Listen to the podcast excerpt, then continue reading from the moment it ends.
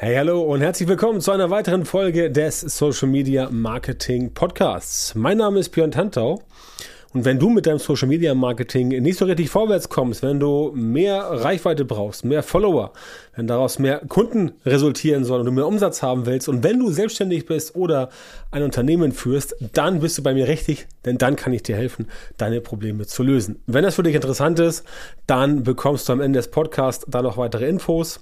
Ansonsten fahren wir erstmal mit dem heutigen Thema fort und das sind zehn psychologische Erfolgsfaktoren für deinen Social Media Durchbruch. So, warum heute mal Psychofaktoren? Ich nenne sie mal einfach Psychofaktoren, etwas salopp gesagt.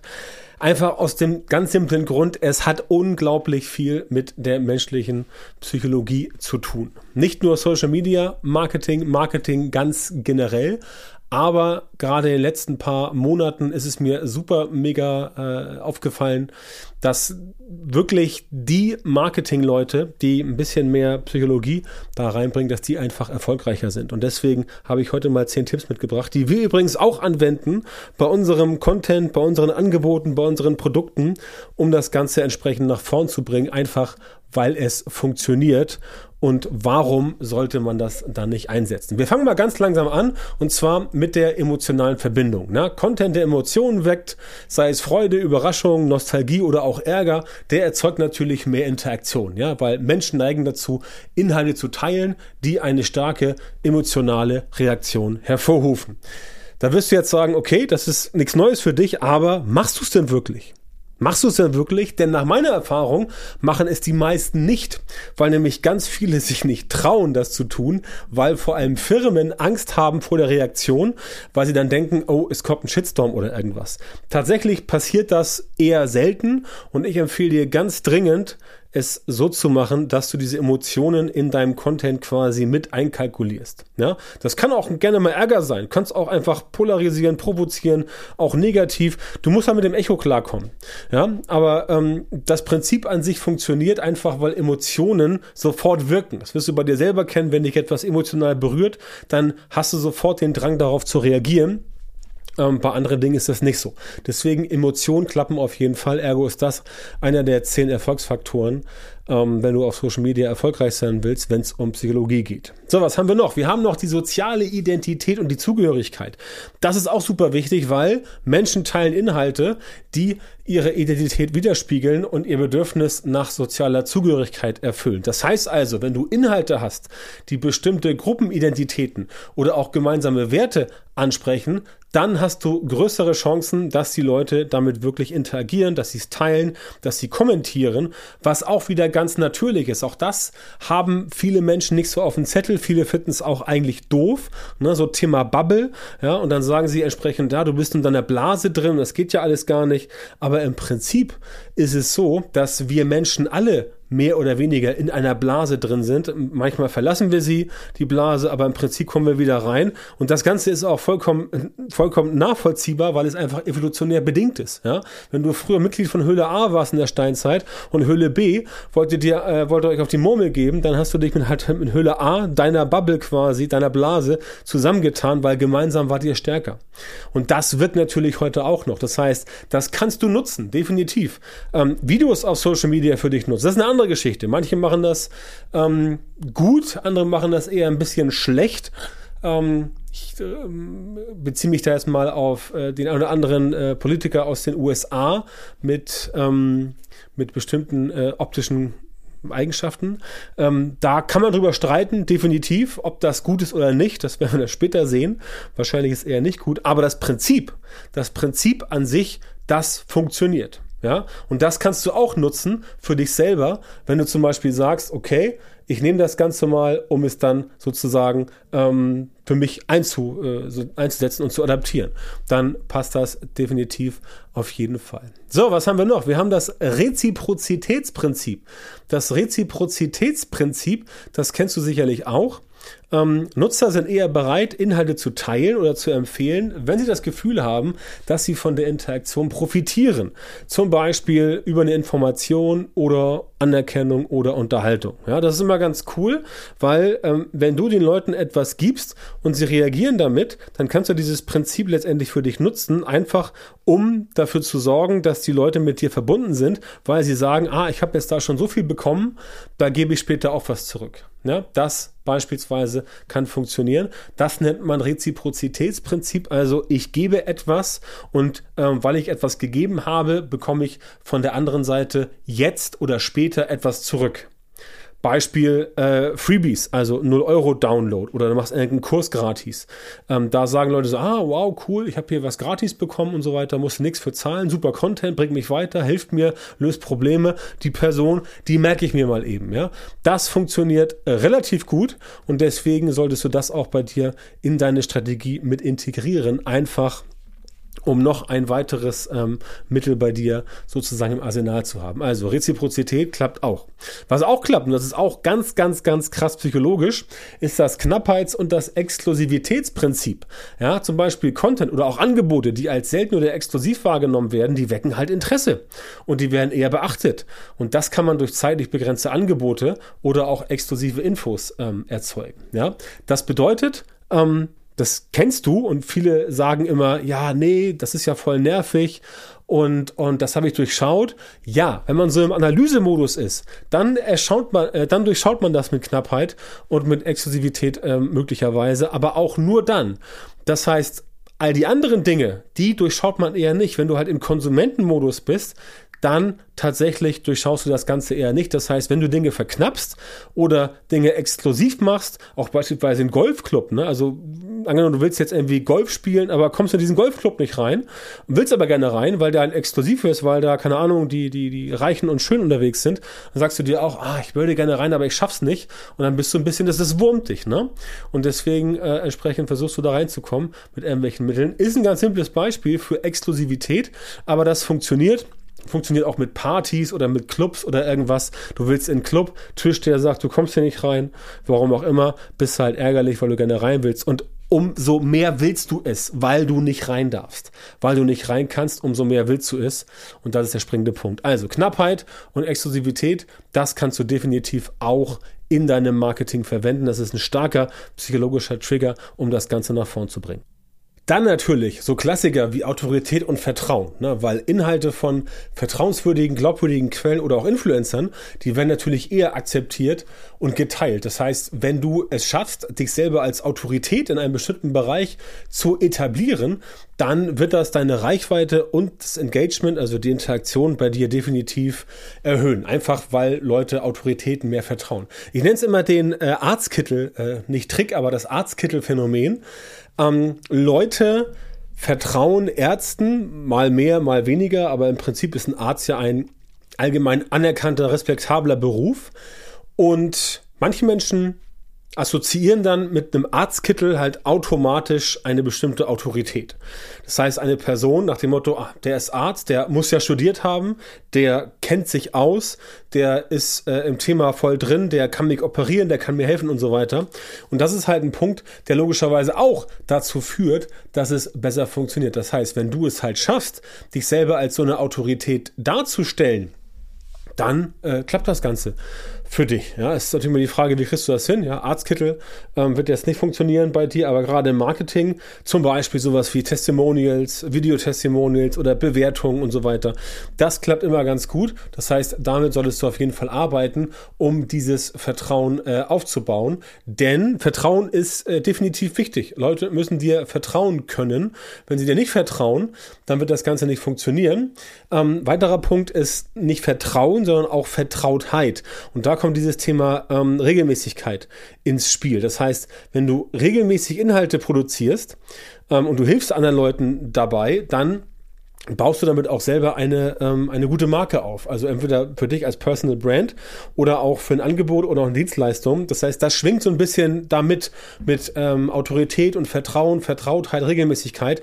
Denn Regelmäßigkeit ist immer so ähm, der Vorläufer von Vertrauen, wie ich immer sage. Wenn du mit wirklich guten Inhalten, guten Dingen, nützlichen Sachen regelmäßig erscheinst, dann fassen Leute Vertrauen zu dir und sagen sich, ah, okay, die Person, äh, die ist vertrauenswürdig. Das kann man sich definitiv mal mal anschauen. Das bedeutet also, ähm, wenn du die Leute erreichen möchtest, dann ähm, ist es einfacher, wenn du regelmäßig stattfindest, wenn sie dir vertrauen, einfach weil sie wissen, okay, da kommt jetzt wieder etwas. Sie gehen davon aus, dass du entsprechend, ähm, dass du entsprechend äh, lieferst und du lieferst, weil du dich auskennst und weil du halt einen Prozess hast und weil das Ganze funktioniert. Und deswegen läuft das. Deswegen ist äh, Regelmäßigkeit und Vertrautheit auch ein ganz wichtiger Punkt. Genauso wie natürlich die visuelle Verarbeitung. Das heißt, das Gehirn des Menschen verarbeitet Informationen visuell schneller als nur per Text. Das heißt, Bilder, Videos, Infografiken sind halt oft effektiver, um Aufmerksamkeit zu erregen und um Informationen schnell zu vermitteln, einfach weil das im Kopf das Bild entsprechend ähm, einfacher zu verarbeiten ist. Auch wenn du jetzt beispielsweise Reels machst, also Talking Head Reels, wo man dich sieht, du erzählst was, du bist ja der Experte, dann klappt das auch äh, sehr gut, weil auch da wieder diese Sachen wie Vertrauen und Vertrautheit und Autorität ähm, bedient werden. Und dazu muss das Ganze aber auch letztendlich gut verarbeitet werden. Das heißt, es macht definitiv Sinn, wenn du aus marketingpsychologischen Aspekten hingehst und sagst, du ähm, bohrst das Ganze jetzt bei dir ein bisschen auf, den Content, und machst halt nicht nur Texte, nicht nur Bilder und Grafiken, sondern machst auch tatsächlich Videos, wo man dich sehen kann, wie du Dinge erzählst. Das auf jeden Fall funktioniert sehr gut. In Kombination mit dem nächsten Punkt, dem Storytelling, kriegst du das wirklich noch besser hin.